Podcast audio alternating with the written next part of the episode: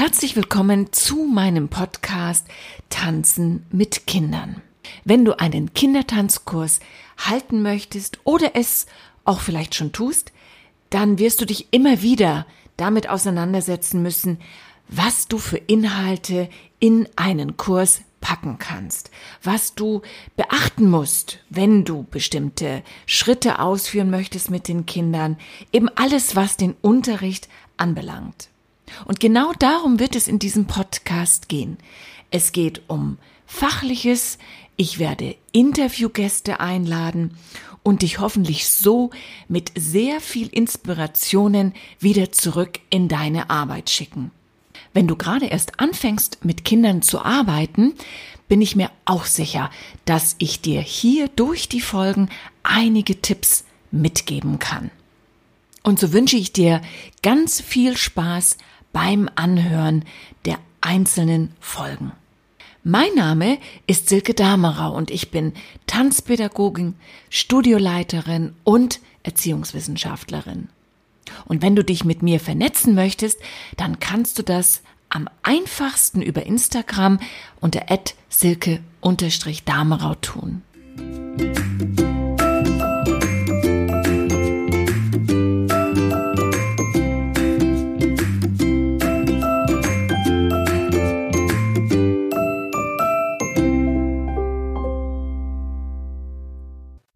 Der heutigen Folge möchte ich über das Thema Empathie sprechen und darüber, dass Empathie lernbar ist.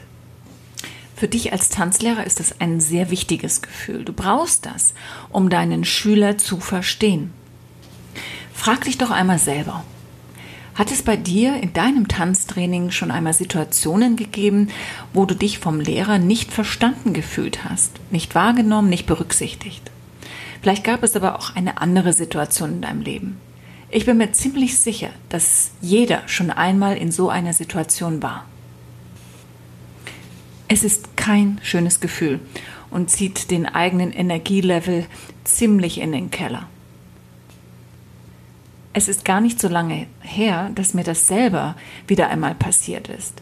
Ich war in einem Seminar und die Seminarleitung und ich, wir waren einfach nicht auf derselben Wellenlänge. Und es war ein Zwei-Tages-Seminar und ich habe mir dann am ersten Abend schon überlegt, soll ich jetzt einfach fahren? Ich habe das dann nicht gemacht, weil der Seminarinhalt einfach sehr wichtig für mich war. Aber es war, wie gesagt, vom emotionalen her kein schönes Gefühl. Und es hat mir einfach auch nochmal aufgezeigt, wie wichtig das ist, im Umkehrschluss als Trainer, als Lehrer, die eigenen Schüler bewusster wahrzunehmen. Sie sind nun mal alle unterschiedlich und jeder kommt mit anderen Wünschen und Bedürfnissen zu dir. Und da dieses Feingefühl zu entwickeln, ist sehr, sehr wichtig. Empathie heißt jetzt aber nicht nur einfach einfühlendes Verstehen. Du kannst es noch in wesentlich differenziertere Punkte unterteilen. Und nicht jedes empathische Gefühl ist für dich als Unterrichtender wichtig. Empathie kann man einteilen in emotionale, kognitive und soziale Empathie. Für dich als Tanztrainer ist die kognitive Empathie die Empathie, die du im Unterricht brauchst. Warum gerade die kognitive Empathie? Es ist die Empathie, die nachvollzieht, wie es dem anderen geht, ohne zu emotional zu werden. Als Beispiel, diese Woche kamen drei Schüler zu mir. Der eine hatte eine Verletzung am Kopf, der nächste am Fuß und die dritte am Knie. Natürlich waren sie in ihrer Bewegung eingeschränkt und darauf habe ich auch Rücksicht genommen. Und ich habe ihnen auch gesagt, mach so gut es geht und wenn es nicht mehr geht, kannst du gerne eine Pause machen, kannst dich hinsetzen, mach das, was du für dich brauchst. Ich bin aber nicht emotional in dieses Gefühl reingegangen, wie es sich anfühlt, den Fuß zu verstauchen, das Knie anzustoßen oder den Kopf. Ich habe aber die Situation verstanden. Das ist mit kognitiver Empathie gemeint. Du verstehst, ohne zu stark zu fühlen. Denn wenn du dir vorstellst, dass du ja sehr viele Schüler hast und du sicherlich innerhalb einer Unterrichtswoche mit etlichen Wehwehchen, um es jetzt mal so auszudrücken, konfrontiert wirst, kannst du ja nicht jedes Gefühl emotional tief nachempfinden. Aber du verstehst es. Und es ist auch nicht nur das Verstehen. Es ist vor allen Dingen das Interesse, was du an der anderen Person hast und zeigst. Und Neugierde und Interesse an jemanden zu haben, das ist auch ganz eng mit Empathie verbunden. Es ist aber auch so, dass nicht jeder Schüler am Anfang der Stunde zu dir kommt und dir erzählt, was mit ihm los ist. Manchmal sind das ja auch nicht unbedingt Verletzungen, die sichtbar sind sondern es sind Emotionen, Gefühle. Vielleicht hat derjenige einen schlechten Tag gehabt in der Schule oder mit der Familie oder mit Freunden. Das können ja wirklich unterschiedliche und auch sehr viele Gründe sein.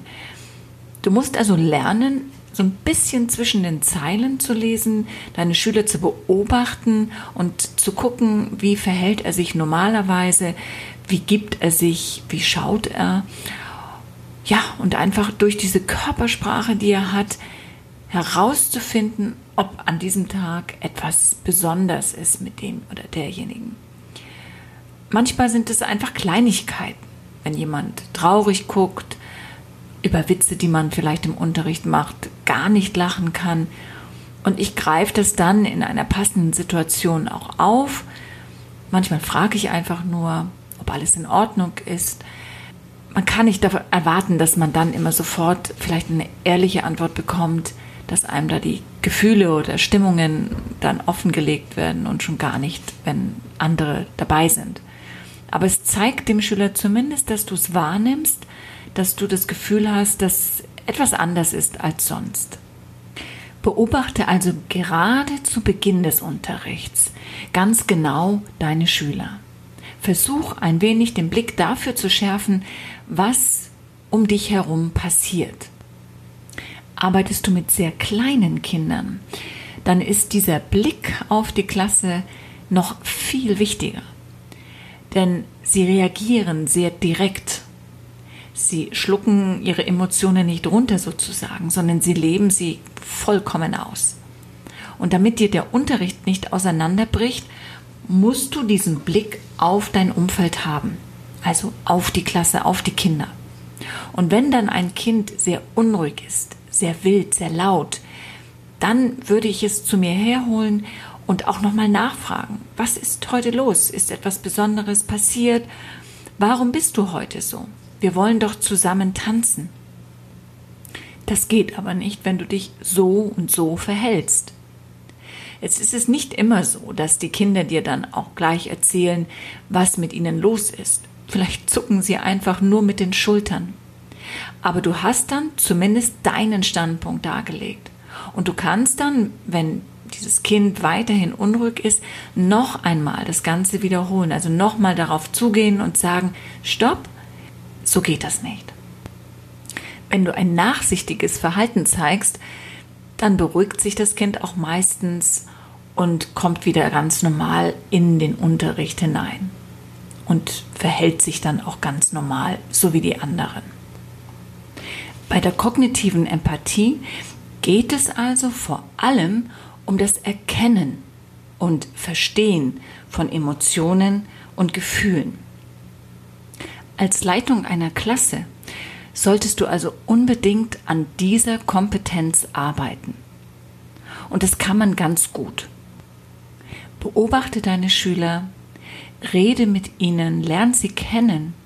Und über die Zeit kannst du jeden Schüler dann auch ganz gut einordnen und entwickelst eine Sensibilität dafür, ob es ihm oder ihr an diesem Tag gut geht oder eben vielleicht nicht so gut geht.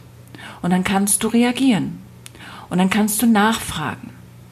Und wenn du eine Antwort bekommst, kannst du dementsprechend auf diesen Schüler eingehen. Und wenn du keine Antwort bekommst, signalisierst du auf jeden Fall, dass du wahrnimmst, dass etwas vielleicht anders ist als sonst.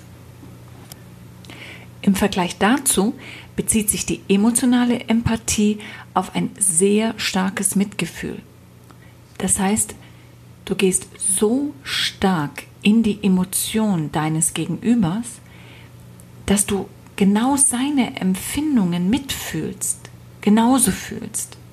Gute Beispiele sind ja hier Kinofilme, traurige Filme, traurige Szenen, wo man es schafft, mit dieser riesigen Leinwand abzutauchen in die Rolle des Gegenübers und die Rolle sozusagen selber zu leben und so stark zu leben, dass man diese Gefühle auch erlebt und zum Beispiel anfängt zu weinen, wenn es um etwas sehr emotional Trauriges geht.